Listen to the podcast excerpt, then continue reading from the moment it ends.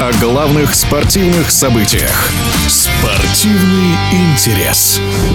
В этом году в сезоне Формулы-один запланировано рекордное количество гонок – двадцать четыре Гран-при. И начнется борьба за титул чемпиона мира в предстоящий уикенд. Чего ждать болельщиков в новом сезоне? В эфире спортивный комментатор Наталья Фабричнова.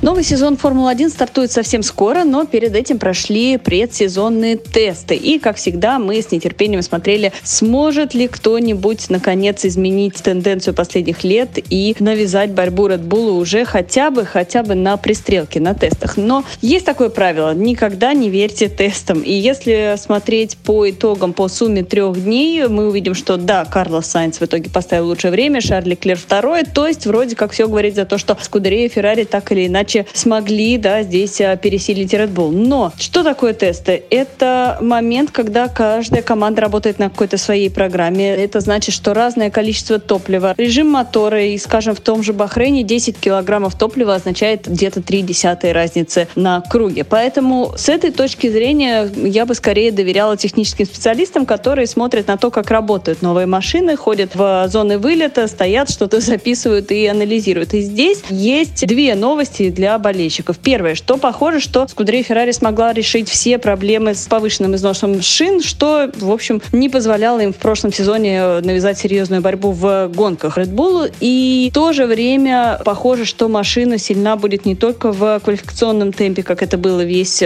двадцать третий год, но и похоже, что есть надежды, что так или иначе они смогут бороться за победы. Как видите, я очень осторожно говорю. Почему? Потому что Red Bull, несмотря на абсолютно новую концепцию с точки зрения динамики. Эдриан Ньюи не тот человек, который останавливается на достигнутом. Казалось бы, да, машина прошлого сезона была абсолютным доминатором, и, в принципе, что-то менять было не обязательно, но вот эта концепция, которая удивила всех в первый же день тестов, потому что, в принципе, она в чем-то сходна с той концепцией, которую использовал Мерседес, и которая была признана провальной, просто потому что вот это отсутствие понтонов так или иначе было аэродинамически неэффективным, и, в общем, Мерседесу пришлось в середине сезона менять свою машину. Здесь Здесь Red Bull идет по этому пути, рискует, и похоже, что в очередной раз Эдриан Ньюи переиграл весь пелетон. Машина получилась отличная. И да, может быть, если смотреть, опять же, на сухие результаты тестов, то Макс Ферстаппена мы находим только на шестой позиции. Но, опять же, это скорее пыль в глаза, потому что все технические специалисты сходятся на том, что машина получилась потрясающе сбалансированной, и это говорит о том, что снова у нас будет, видимо, доминирование Red Bull с некоторым давлением со стороны Ferrari. Если идти дальше по пелетону, похоже, что Макларен снова будет начинать свой сезон в качестве несколько отстающих. Но мы помним, что в прошлом году уже где-то к шестой гонке, к Австрии, они начали подступать к подиуму, и дальше в том же спринте, например, уже была первая победа. Здесь мы подходим к еще одному рекорду, точнее антирекорду, который может в этом году, в этом сезоне продлить Ландо Норрис, тот человек, которому пора побеждать, потому что тринадцать подиумов без побед — это уже достаточно тревожный звонок. Тот человек, который, в принципе, входит в вот эту плеяду молодых гонщиков, которые должны бы сейчас бороться за чемпионские титулы, да, Норрис, Рассел, Леклер, Ферстаппен, но в итоге чемпионская машина, как мы знаем, есть только у Макса, и, в общем, это приводит к тому, что вот у Норриса уже такая печальная статистика, да, тринадцать подиумов и пока ни одной победы, так что Макларен в этом плане должны предоставить ему так или иначе машину, иначе этот рекорд, антирекорд, будет только продолжаться. Что изменилось в техническом регламенте соревнований? Каких-то изменений в порядке расстановки сил глобально ждать не стоит. Мы ждем изменений регламента только в две тысячи двадцать шестом году, когда будет, да, и по мотору большие изменения, и по аэродинамике, и колесная база будет меньше, значит, что машина будет легче и меньше просто по размеру физически. Пока же все стабильно, и да, не хочется, конечно, сразу начинать с пессимизма, что снова будет сплошной Red Bull на первой строчке,